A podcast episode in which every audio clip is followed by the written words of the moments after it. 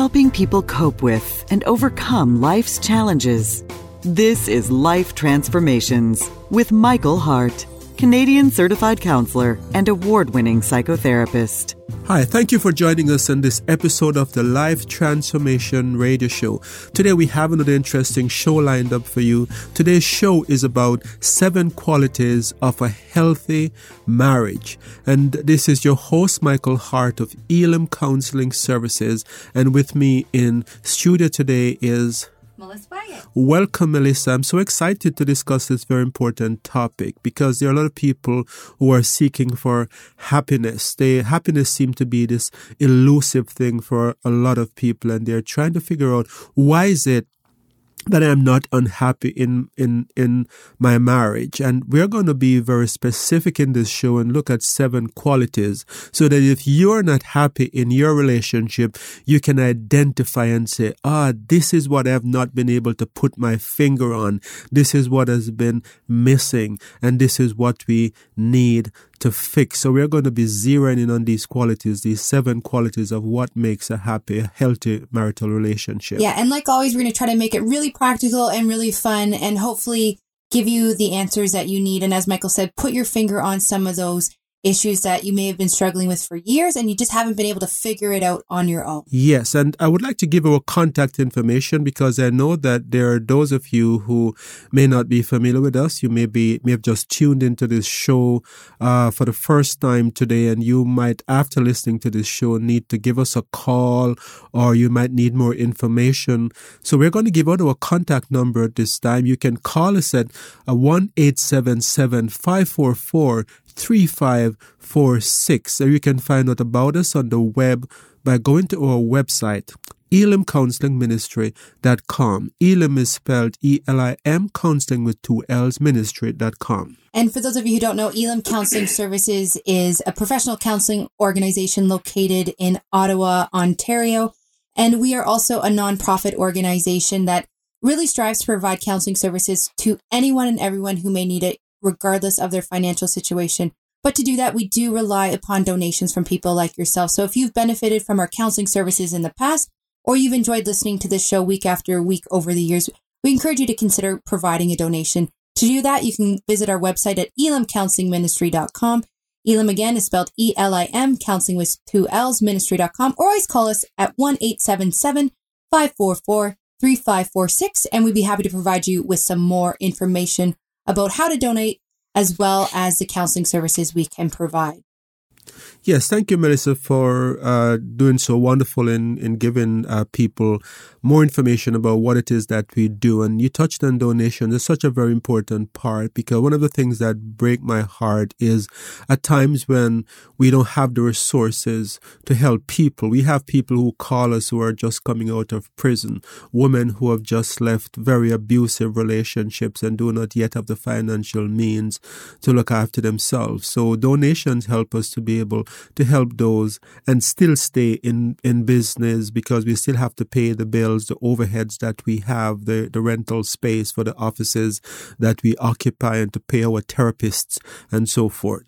So again, if this is something you feel like you can uh, do, give us a call at 1-877-544-3546 or visit our website at elimcounselingministry.com. So Michael, you said we are going to be talking about how we can create healthy marriages. And you've been able to, to, to identify seven characteristics yes. or areas we can focus on to make our marriages healthier. And what's the first one that you've identified? Yes, I've seen where couples they seem to have everything in place, right? They have the big house, you know, the car, the uh, the the millionaire family. You know, the millionaire family is a family where you have a boy and a girl, and probably a dog in the backyard, a dog kind of in the backyard, a picketed fence, and everything, and they're still unhappy. And over the years, I've seen uh, people who come in who have these type of families and they begin talking. And I, have identified these these steps as a result of the the work that I do with couples. And uh, one of the, the, the primary thing, I wouldn't say uh, it's primary but not obvious, but one of the things that I see that is not obvious in a lot of uh, in a lot of situation is that there is a lack of reciprocity. Where by this I mean that one person is giving and giving and giving, and the other person is taking, and there is not this mutual the relationship doesn't seem to be for the mutual benefit of both partners. And so as a result of this, even though everything seems great on the surface, they're both believers, they have everything that they need, there, there is no unfaithfulness, but there's still just this lingering unhappiness in one of the partners. And for, for a relationship to be happy, both parties have to be happy. So usually the person who is receiving is the person that think this is a wonderful relationship. Everything is great, but the other person is very unhappy, feeling very cheated. And so there are some things that give that there, there are a few things that lead to this feeling of this feeling of lack, lack of reciprocity.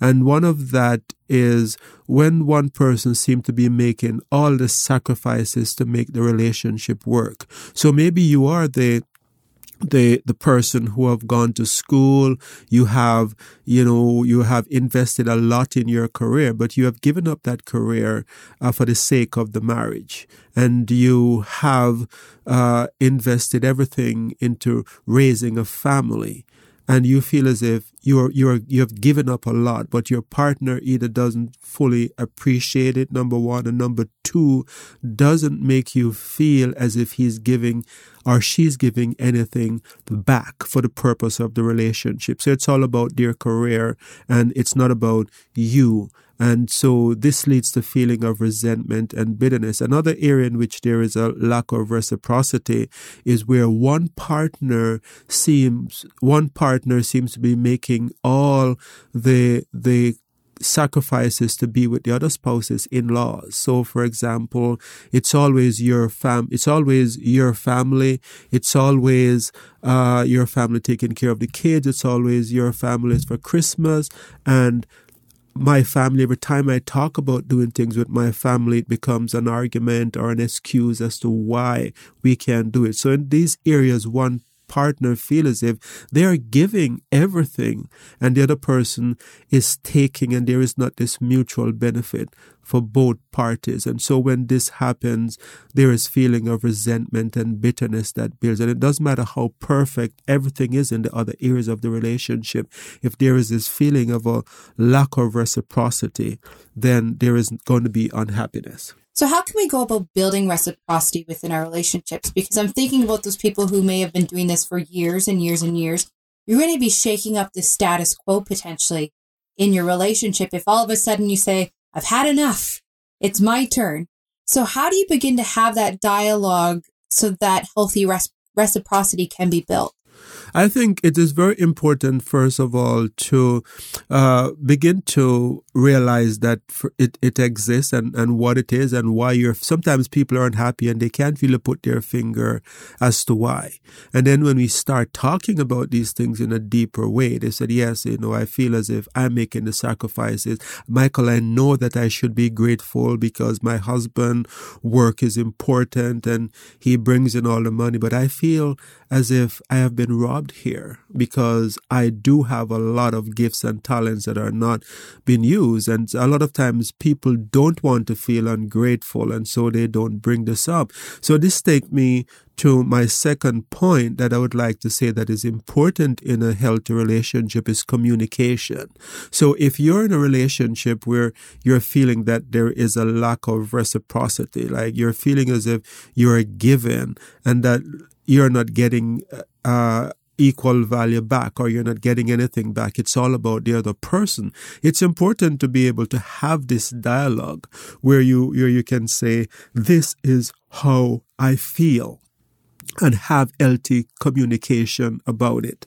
And so how do, I'm thinking, we talked about this in the past. Sometimes in couples relationships, we think we're communicating with each other, but we're actually not talking about anything. We're talking about the laundry, the kids, who needs to go somewhere else. So, for someone who may not be familiar or used to having vulnerable conversations, within their relationship, how can they begin that discussion? What kind of words should they use? What approach should they be taking? I think it's important to talk about how you feel. And uh, instead of going to the other person and saying you are selfish or it's all about you, a lot of times we we we, we suppress these emotions and we don't approach our spouse about them until it builds up to become unbearable and then it comes out in an argument and the other person says, I had no idea that you're feeling this way. I thought that you were happy. So I think it's important not to wait until that happened, to select a time when you're calm where you can say you can approach the person and say, I feel empty. I feel unfulfilled. I feel as if I am not benefiting from this relationship and talk about your feeling, not what the other person is doing or not doing, because your feelings are always correct. How you feel is how you feel. And so it's less likely that the person will get defensive if you approach it from the point of view of how you feel. But sometimes it's very hard to have these these dialogue in in relationship because people uh, who have been, as you said, some sometimes the status quo has been going on for years, and they are reasons why people are not raising these issues because they feel that if they were to do so, the other person might not react favorably to to what it is that they're bringing up. Exactly. So for those people who may be nervous to take that step, is this sort of the time you should start to speak to someone like yourself? Yes. Sometimes it's necessary to come in and to get the help that you need so that you can become stronger. And so talking with a, a, a counselor who understands, who can understand uh, what you're going through and help you to see that it's not irrational to feel as if you have sacrificed everything and, and to feel hurt as a result of that. You're not being ungrateful. It's how you feel. And so if you do have that help, then it, uh, a, a good counselor can help you to prepare to make, to have these conversations with your partner, to communicate about it in a way that can give you the, the best possible outcome. But it's important to understand that if you don't communicate about what it is that you're feeling to your partner and you you're making these sacrifices and you become a martyr for your relationship and you're just going about it sacrificing and grinning your teeth and uh, you know clenching your teeth and not saying anything then it's going to lead to bitterness and resentment. And then it will eventually result in passive aggressive behavior. So uh, we did a show recently on passive aggressive spouses. So for those of you who uh, want to know what to do if you find yourself in a relationship with a passive aggressive spouse, or if you are passive aggressive because you just can't have the open communication, I think it's important for you to listen to that show on passive aggressive spouses. And if you've just joined us, you're listening to the Life Transformation Radio Show. Today we're talking about the seven qualities of a healthy marriage. If you've missed the first half of today's show or would like to listen to another show we've taped, Michael just mentioned the passive aggressive spouse show. You can listen to all of our past episodes at our website, elimcounselingministry.com. Elim is spelled E-L-I-M, counseling with two L's, ministry.com. Or you can always call us toll free at 1-877-544-3546. And we'd be happy to give you a copy of today's show. So, Michael, we're going through the qualities that you've been able to identify through your years of clinical practice that make for a healthy marriage. What other qualities? So, we've talked about reciprocity and communication thus far. What other qualities have you seen that leads to healthy An- marriages? Another key quality uh, is vulnerability. Uh, vulnerability is so important. The, the ability to be transparent to your partner, to realize that you don't have to be perfect to be okay and to have this openness between both of you that you can talk about whatever it is that you're going through. And, and I, I want to give a quote here from Brené Brown, uh, was done extensive work on the, in the area of, of shame. Uh, and one of the things that she said is, if you trade your authenticity for safety, you may experience the following anxiety, depression, eating disorders, addiction, rage, blame, resentment, and inexplicable grief, unquote. And so here is Brené Brown saying that if, if you're not vulnerable in a relationship, if you go, if you try to play it safe by, uh, not being able to go to your partner about your, your, your feelings, your, your insecurities, uh, your failures, your fears, and you put on this, uh, this mask that say, I have it all together, then what will happen is that you are setting up yourself for a host of of psychological mental mental uh, side effects. Brené Brown also goes on to say, but in talking about imperfections, Brené Brown says imperfections are not inadequacies; they are reminders that we are in we are all in this together.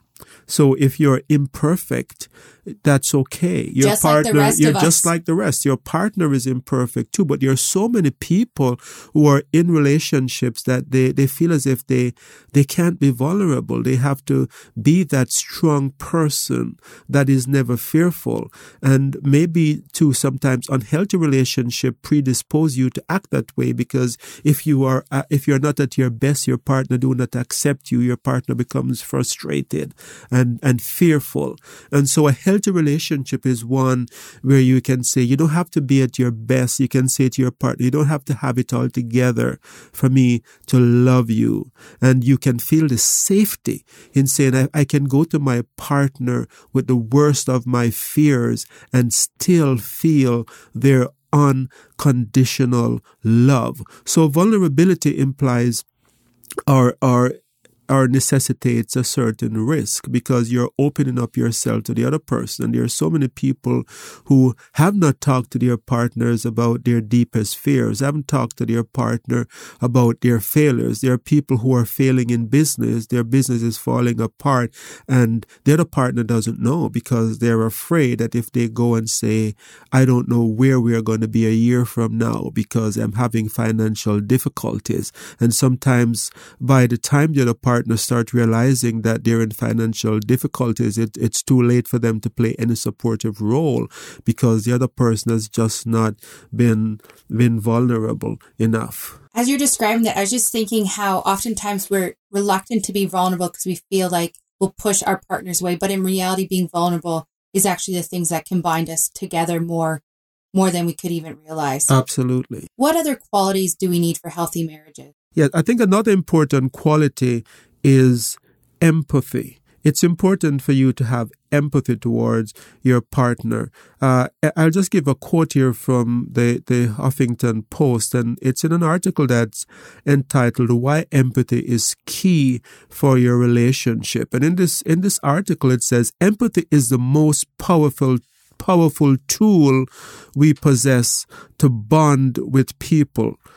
Personalities, similarities, attitudes, and initiative all help bring people together, yet they are inferior to empathy as a key building block of relationships. So when you have, when you don't have empathy in a relationship, you are feeling as if there's something, there's a vital thing that is missing, that my pain is not important to you. And so if there's a lack of empathy, then there is bitterness. Uh, there's bitterness that builds. And oftentimes people try to talk about their pain to the other person instead of getting empathy, then what they get is you're hurting, but I am hurting too.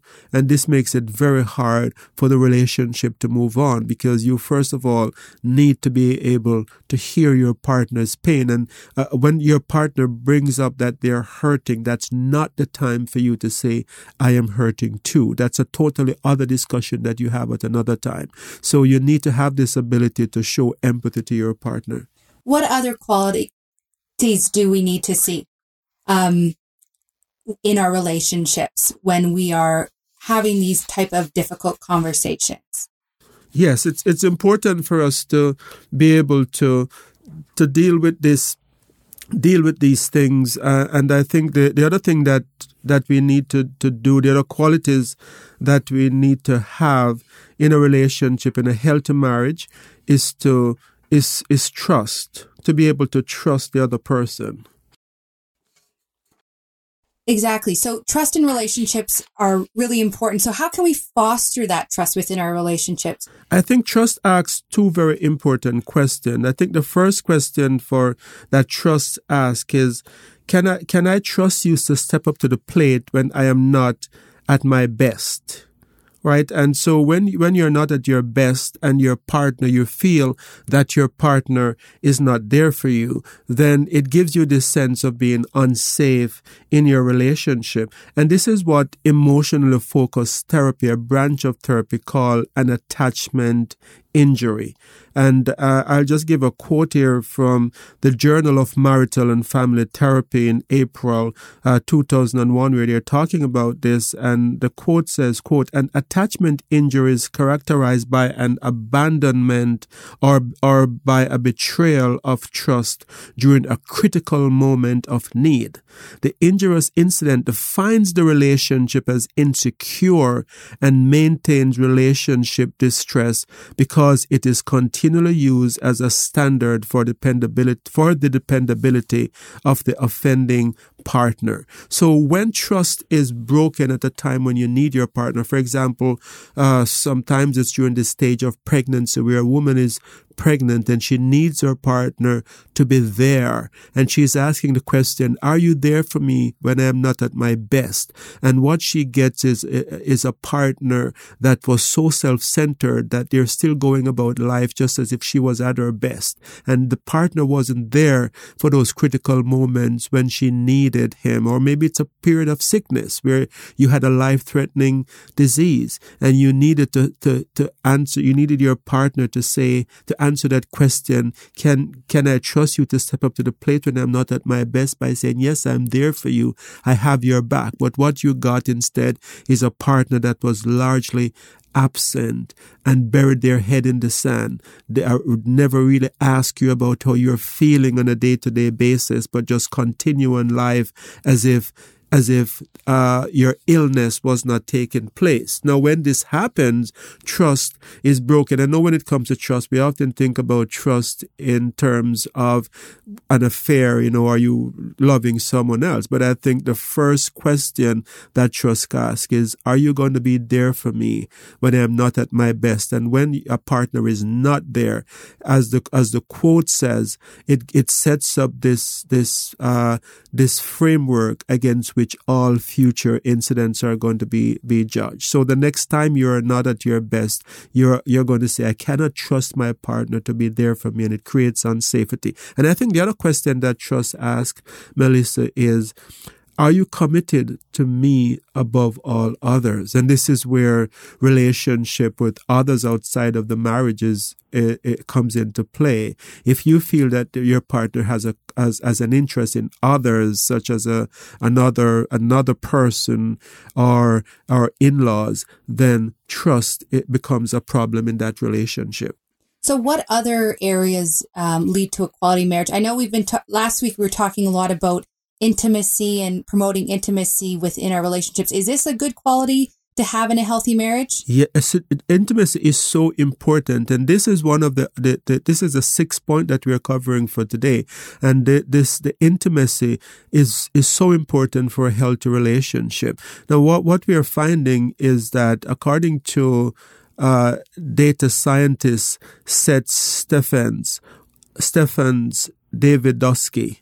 What he, I don't know if I'm pronouncing that properly, but, uh, but let's leave you. it at that. I, I, will you can look it up. So what he's, he has done some research online using Google searches, and what he finds is that the search that comes up the most uh, when it comes to marriage is sexlessness in marriage, and he says that uh, sex, sex, sexless marriages search are three and a half times more common than an up than than unhappy marriage. So people are searching for answers to sexlessness in marriage than they're searching for unhappiness in marriage. And it's eight times more common than loveless marriage. So a lot of people uh, in marriages are being affected by this and they're, they're searching, trying to find answers as to why sexlessness is affecting their relationship. And who is doing this search? Who is Googling sexless marriage the most? Uh, this is very interesting question. And the research is very shocking because it's contrary to what we, a lot of us think in our Christian circles. A lot of times we give the woman the bad name and a lot of women are seen as the one who is trying to avoid intimacy or is not uh, catering to the guy's needs. But what the research is showing is that a lot of these people who are searching for answers to sexlessness, why their marriage is sex sexless. They are women who, who want to have answers as to why is it that my spouse is not showing any interest, any interest in me. And so through these searches, I think it, as you say, it dispels a bit of that myth that yes, it, it's not just men seeking out sexual intimacy. Women have desires too. And if those needs aren't being met on either side, right. it's an area that needs to be addressed. And women are having a hard time answering this question as to why is it that my partner is not showing any interest. A lot of women blame themselves. They start having self-esteem issues. Maybe it's something wrong with me. Maybe it's the way that I dress. And in relationship that don't have some of those other components that we talk about earlier, such as communication and empathy, women are afraid to approach the subject with their partner. And so they suffer in silence and they're trying to find answers as to why. But sometimes men are afraid to admit that they have erectile difficulties or that they, they cannot perform as they used to because of health issues. And so instead of having an open dialogue with their partner, they just withdraw and their ego is bruised if their partners make any any mention of that subject. What's the last quality that you you suggest we need for a healthy marriage? The seventh and, and final quality is forgiveness. It's inevitable that if you're in a relationship with someone, you're going to be hurt sooner or later. It's just a part of, of being with a person who has different likes and, and dislikes than you, who have different ways of doing things. And so hurt is inevitable in couples relationship. But this, so this is why forgiveness becomes important. So couples who can forgive each other for wrong that is done, they're able to make the transition to move on and to continue loving each other. Whereas some couples find themselves stuck at this place of unforgiveness and just cannot do anything to move on about it sometimes it's it's hard to forgive the other person, especially when the person does not admit they're wrong or they continue doing the same thing over and over. And this brings up a totally different uh, different subject, right? If you're in a a relationship where you can't forgive because your partner is showing no sort of remorse and they keep hurting you, then you have another problem. And I think this means that your, your marriage needs help. You need to get professional help to be able to work through that thing. Or maybe you have been grievous to hurt. Maybe there have been an affair and every time you try to talk about it, your partner minimizes it or pushes it under the carpet. And so you're stuck. This is not your fault if you can't forgive in those kind of situation. Forgive in a sense that to resolve this, to move on in the relationship, it means that your relationship needs help. And there's, there are a few other things that we could cover here, but we are quickly out of time for today, Melissa. So I want to encourage you, if you're listen, if you have listened to this show and you need more information, you can identify with any of these seven things that are missing in your relationship. Give us a call at 1 877 3546. This is your host, Michael Hart of Elim Counseling Services. We have trained the psychotherapists on staff that will be able to help you to work through any of these areas in which you may be having difficulties. You can also find out more about us by going to our website at elimcounselingministry.com. We want to thank you very much for listening to this show and we want to encourage you to join us for next week's show because in the next show that we're going to be doing next week, we're going to be talking about a spiritual abuse, which is unfortunately very common in our Christian circles. I look forward to joining you next week, Michael. Thank you very much, Melissa. And so until next time, this is your host, Michael Hart of Elim Counseling Services. And Melissa Waggett. Praying together that God would bless you in all your relationships and keep you sound in mind and pure in heart.